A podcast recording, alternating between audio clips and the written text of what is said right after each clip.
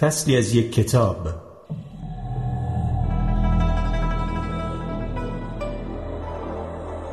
ماده تاریک و انرژی تاریک.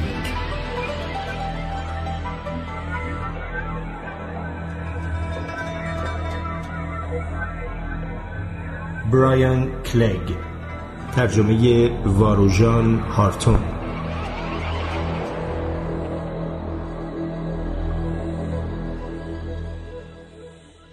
گیتی جای بزرگی است. بسیار بزرگتر از هر آن چیزی که مستقیما در دسترس ما قرار دارد.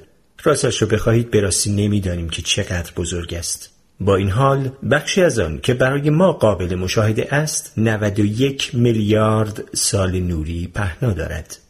با توجه به آنکه یک سال نوری یعنی فاصله که نور در یک سال میپیماید در حدود 9.5 تریلیون کیلومتر است اندازه گیتی بسیار بزرگ می نماید. در گیتی میلیاردها کهکشان وجود دارند که بیشتر آنها شامل میلیاردها ستاره هستند پس آن بیرون کلی چیز وجود دارد با این حال در قرن بیستم درک ما از ماهیت گیتی دچار دو چاله شد و فهمیدیم آن چیزی که فکر می کردیم همه چیز است تنها پنج درصد از واقعیت را تشکیل می دهد. زمانی تصور ما از ساختار گیتی بسیار ساده بود فیلسوف یونان باستان ارسطو از نظریه چهار عنصر خاک، آب، باد و آتش استفاده کرد و بعدها عنصر پنجم یعنی اتر را نیز به آنها افسود که گمان می‌رفت آسمانهای تغییر ناپذیر از آن ساخته شده اند. با پیشرفت اخترشناسی و علم معلوم شد که مدل ارسطو راه را به خطا رفته بود با فرارسیدن قرن نوزدهم امکان آشکارسازی عناصر موجود در ستاره ها فراهم شد و ثابت شد که ستاره ها نیز از عناصری که در زمین پیدا می شوند ساخته شده اند. در قرن بیستم آن پنج عنصر با تعداد 94 عنصر طبیعی تشکیل دهنده جدول تناوبی جایگزین شدهاند که هر کدام از تعدادی ذره بنیادی به نامهای پروتون، نوترون و الکترون ساخته شدهاند. با آنکه بعدها در قرن بیستم کشف شد که پروتون ها و نوترون ها نیز از اجزای حتی کوچکتر ساخته شده اند و تصویر کلی اینکه همه چیز از تعداد انگشت شماری بلوک سازنده ساده ساخته شده اند برقرار ماند ولی قرار بود زنجیره از رویدادها این تصویر سهلنگارانه را برهم بزند. اگر علم تنها یک دستور داشته باشد همین است. چیزها پیچیده تر از آنند که فکر می کنیم و اینکه همه چیز از تعدادی ذره ماده، نور و چهار نیرو ساخته شده اند از آزمون زمان سربلند بیرون نیامدند. زیرا به تدریج موارد عجیب و غریبی پدیدار شدند. اغلب علم را به اشتباه مجموعه از حقایق در نظر می گیرند با آنکه گردآوری حقایق قطعا در حیطه کاری علم قرار دارد ولی به راستی هسته این نظام را تشکیل نمی دهد. همانطور که زیستشناس آمریکایی استوارت فایرشتاین در کتاب خود جهل اشاره می کند اهل علم در باطلاق حقایق به دام نمی افتند چرا که آنقدرها هم به حقایق اهمیت نمی دهند. این بدان معنا نیست که حقایق را دست کم یا نادیده می‌گیرند بلکه معتقدند که حقایق آخر کار نیستند. آنها در حقایق متوقف نمی شوند بلکه برعکس از آنجا شروع می کنند دقیقا یک قدم پس از پایان حقایق. در سال 1933 حقایق مربوط به اینکه گیتی از چه چیزهایی ساخته شده برای فریتز زویکی اخترشناس سوئیسی به پایان خود نزدیک شد. کهکشانهای بدرفتار زویکی همانطور که عموما تایید می کنند زویکی شخصیت بسیار خاصی داشت او که در سال 1898 در وارنای بلغارستان متولد شده بود پسر یک تاجر و سیاستمدار با نفوذ سوئیسی تبار بود و در شش سالگی برای زندگی با خانواده بزرگ خود به سوئیس فرستاده شد. او در دانشگاه پلیتکنیک زوریخ سوئیس یعنی همان دانشگاهی که اینشتین در آنجا درس خوانده بود به تحصیل ریاضیات و فیزیک مشغول شد. او با حفظ شهروندی سوئیسی خود بیشتر عمر کاری خود را از سال 1925 در مؤسسه فناوری کالیفرنیا سپری کرد. زویکی مانند همتای اختر فیزیکدان انگلیسی خود فرد هویل به قنای تخیلی که منجر به ارائه ایده های بسیار در اختر فیزیک و کیهان شناسی می‌شد معروف بود. بیشک برخی از مفاهیم معرفی شده توسط وی کمی بیش از حد انتظایی بودند در حقیقت حتی تا اواخر دهه 1970 در حوزه فیزیک گفته می‌شد که کیهان شناسی پس از دو مرحله انتظا و تخیل قرار دارد ولی حتی با توجه به عرف کیهان شناسی برخی ایده های زویکی هنوز عجیب و غریب به نظر می آمدند. همانند هویل تخیل بینظیر زویکی موفقیت های چشمگیری نیز برای وی به ارمغان آورد او به همراه اخترشناس آلمانی والتر باده نخستین فردی بود که به جدیت به مفهوم ستاره های نوترونی پرداخت. او همچنین واژه ابرنو اختر را برای انفجارهایی که منجر به تولید چنین ستاره هایی می شوند ابدا کرد و بقایای ابرنو اختری بسیاری را کشف کرد. دیگر کار بزرگ زویکی ریشه در نظریه نسبیت عام اینشتین داشت. این نظریه توصیف کننده برهمکنش میان ماده و فضا زمان است. ماده فضا زمان مجاور خود را اعوجاج می دهد و اثری را به وجود می آورد که به عنوان گرانش توصیف می شود. در بطن نسبیت عام این ایده وجود دارد که اجرام پرجرم باعث خمیدگی پرتوهای نور می شوند زیرا فضایی که نور از آن عبور می کند توسط ماده خمیده می شود. به قول فیزیکدان آمریکایی جان ویلر فضا زمان به ماده حکم می کند که چگونه حرکت کند و ماده به فضا زمان می گوید که چگونه خمیده شود. زویکی دریافت که این اثر می تواند همانند یک وسیله نوری باستانی یعنی همان عدسی عمل کند. عدسی ها یا لنز ها مسیر نور را بسته به زخامت شیشه به مقادیر مختلف خمیده می کنند. با توجه به شکل دایره‌ای آنها با دور شدن از مرکز مسیر نور بیشتر خمیده می شود زیرا نور با زاویه مایلتری به این نقطه میتابد و عدسی پرتوهای برخوردی به نقاط مختلف را در یک نقطه متمرکز می کند. زویکی با توجه به نحوه عملکرد عدسی ها دریافت که یک جرم بسیار سنگین مانند یک کهکشان می‌تواند اثر مشابهی بر نور عبوری داشته باشد. نور یک جرم دوردست در پشت یک کهکشان را در نظر بگیرید. بخشی از این نور سعی دارد از کنار لبه این کهکشان عبور کند اما جرم عظیم کهکشان باریکه های نور اطراف را به سمت داخل خمیده می کند و آنها را با فاصله زیاد در جلوی خود متمرکز می سازد این پدیده یعنی عدسی گرانشی نشان دهنده آن است که می توانیم اجرام بسیار دور را با استفاده از کهکشان مابین همانند عدسی یک تلسکوپ بسیار بزرگ ببینیم. عدسی گرانشی شامل چیزی قابل مشاهده یعنی مثلا یک کهکشان است که گرانش آن بر نور عبوری اثر می‌گذارد اما بزرگترین کشف زویکی شامل یک اثر گرانشی بود که به نظر می رسید از یک منبع ناپیدا سرچشمه می گیرد. او مدتی مشغول مطالعه گروهی از کهکشانها به نام خوشه گیسو بود. کهکشانها اجرام وسیعی هستند برای مثال راه شیری ما که یک کهکشان بزرگ متوسط است 150 هزار سال نوری عرض دارد. با توجه به اینکه کهکشانها دارای میلیاردها ستاره هستند اثر گرانشی شدیدی بر اطراف خود دارند و در نتیجه به سهولت با دیگر کهکشانها تشکیل خوشه های همبند گرانشی می‌دهند. خوشه گیسو در فاصله 320 میلیون سال نوری از ما قرار دارد و شامل بیش از هزار کهکشان است. این خوشه نزدیکترین خوشه به خوشه محلی ما که راه شیری نیز در آن قرار دارد یعنی ابرخوشه سنبله است.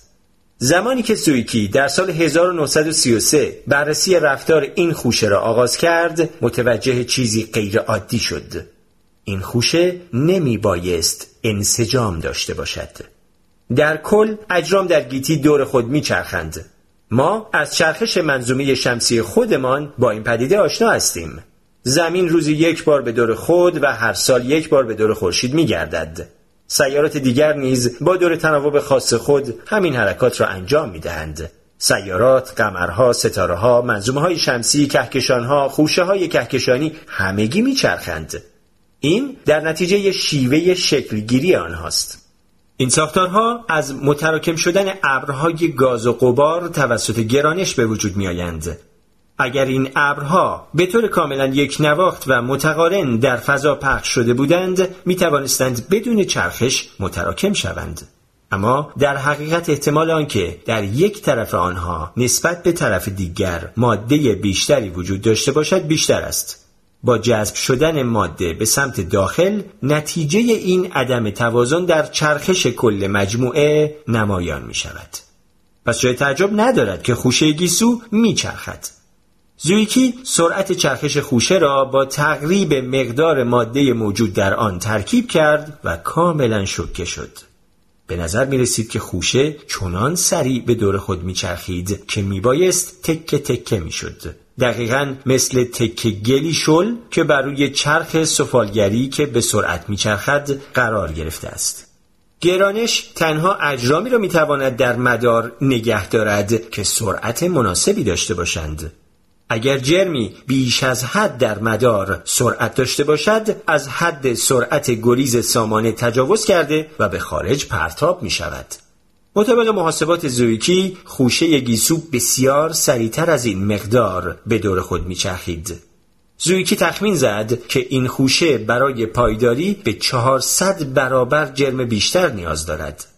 البته از زمان زویکی این مقدار در محاسبات جدیدتر کاهش یافته است ولی با این حال این خوشه نسبت به مقدار ماده موجود در آن بسیار سریع بیچرخد او نتیجه گرفت که علت این امر تنها می‌تواند حضور مقادیر عظیمی از ماده در خوشه باشد که نمی‌توان آن را آشکار کرد و این ماده ناشناخته را ماده تاریک نامید شاید عجیب به نظر برسد که چنین نتیجه مهمی در آن زمان عمدتا نادیده گرفته شد با این حال زویکی در خلق ایده های جدید این عیب را داشت که علا رغم آنکه ایده ها را بیان می کرد ولی همیشه آنها را رها می نمود. در آن زمان احتمالا گمان می رفت که این اثر کشف شده بسیار کوچکتر از چیزی باشد که او محاسبه کرده است. بیاد داشته باشید که لازم بود مقدار ماده موجود در حد اقل هزار کهکشان دوردست که هر کدام تعداد بسیار زیادی ستاره داشتند محاسبه شود. در واقع در این محاسبات میبایست تقریبهای بسیاری اعمال می‌شد. البته ایده ماده تاریک زویکی به اندازه امروز هیجان انگیز نبود و ماده تاریک همان ماده معمولی در نظر گرفته می‌شد که از خود نوری تولید نمی کند. فرض می شد که این ماده از قبار، ستاره های کمتوان، سیارات و دیگر چیزهایی که از ماده قابل مشاهده نورانی ساخته نشده اند تشکیل شده است. این مفهوم حتی جدید نیز نبود فیزیکدان اسکاتلندی ویلیام تامسون در سال 1904 همین رصدها را البته با هیجان کمتر در مورد چرخش کهکشان راهی شیری انجام داده بود و نتیجه گرفته بود که مقدار قابل توجهی ماده در کهکشان تاریک است. در طول این دوره زمانی اخترشناسان دیگری به ویژه اخترشناس هلندی یان اورت در سال 1932 به همین نتیجه رسیده بود. بعدها مشخص شد که ماده معمولی که نور منتشر نمی کند حتی با در نظر گرفتن سیاهچاله های عجیب و غریب هم نمی تواند جرم کافی برای توضیح این رفتار نامتعارف تأمین کند. چیزی جدید و متفاوت آن بیرون وجود داشت. بسیار بیشتر از ماده معمولی. ماده تاریک از راه رسیده بود.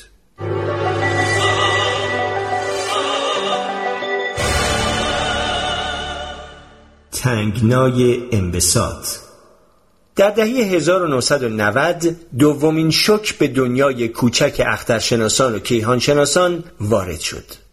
اخترشناس آمریکایی ادوین هابل داده های انتقال به قرمز کهکشان ها را منتشر کرد. بعدا به مفهوم انتقال به قرمز خواهیم پرداخت. ولی بدانید که انتقال به قرمز ابزاری برای تعیین سرعت اجرام منتشر کننده نور است.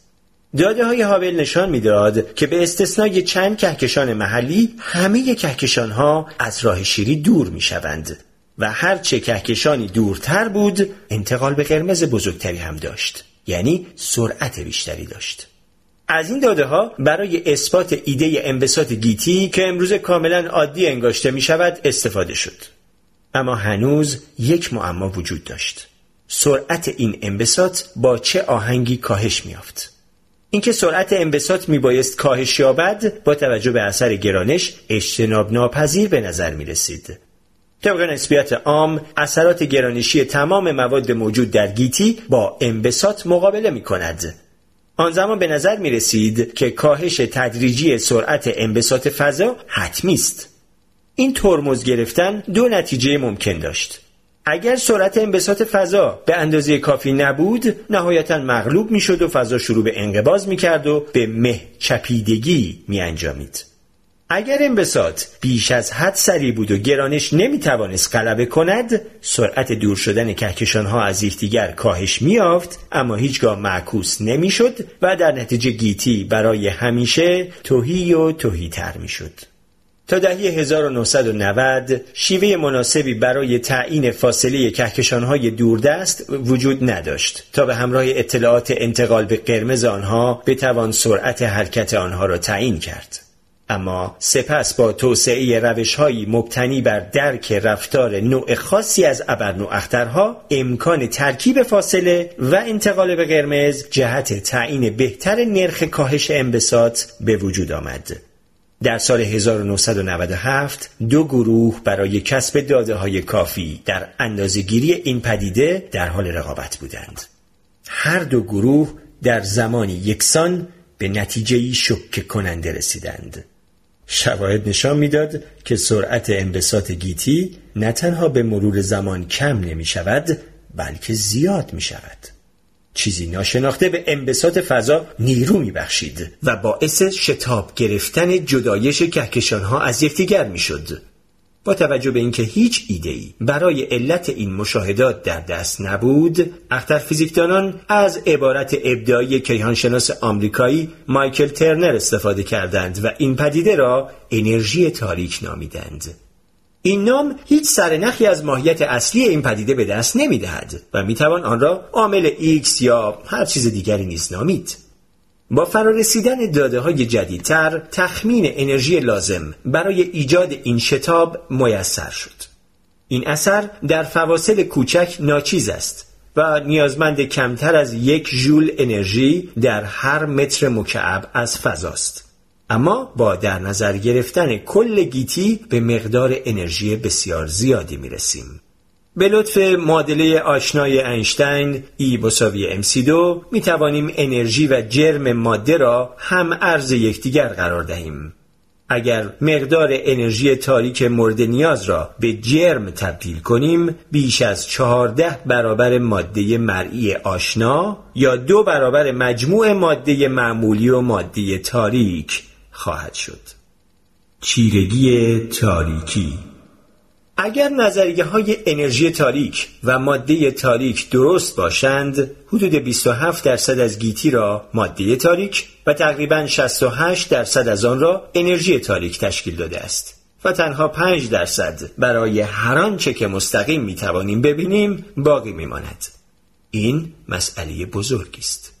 با این حال ماهیت این پدیده ها هنوز مورد بحث است. ممکن است ماده تاریک اصلا وجود نداشته باشد. ترازوی انرژی تاریک بسته به شیوه اندازهگیری آن اعداد متفاوتی را نشان می دهد و در کل در تقابل با دقیق ترین نظریه فیزیکی ما یعنی مکانیک کوانتومی قرار دارد. شاید این هیجان انگیزترین جنبه علم نوین باشد. قبل از آنکه به علم مطالعه مادی تاریک و انرژی تاریک بپردازیم باید دانشمان را از علم زیربنایی گیتی اینکه از چه چیزی تشکیل شده و چگونه کار می کند تکمیل کنیم.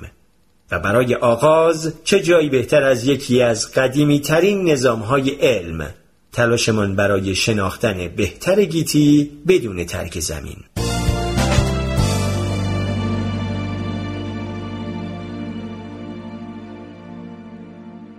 دوستان خوبم در کانال خانش کتاب برای انسان خردمند چیزی که شنیدید فصل اول از کتابی بود بسیار جذاب و بسیار کم حجم یعنی حدود 120 صفحه به نام ماده تاریک و انرژی تاریک 95 درصد پنهان از گیتی. این کتاب برایان کلگ نوشته که یک نویسنده علم بریتانیاییه. و کلا کتابای خوبی در زمینه علم به زبان ساده داره که خوشبختانه نشر معظم مازیار که به نظر من در حال حاضر بهترین ناشر کتابهای علمی هست. چند تا از کتابهای ایشون رو چاپ کرده و یا زیر چاپ داره. از اونجایی که کتاب در سال 2019 نوشته شده می‌تونید مطمئن باشید که تقریبا به روزترین اطلاعات فیزیک مدرن درش گنجونده شده و به همین دلیل کتاب خوب و قابل توصیه امیدوارم از مطالعهش لذت ببرید.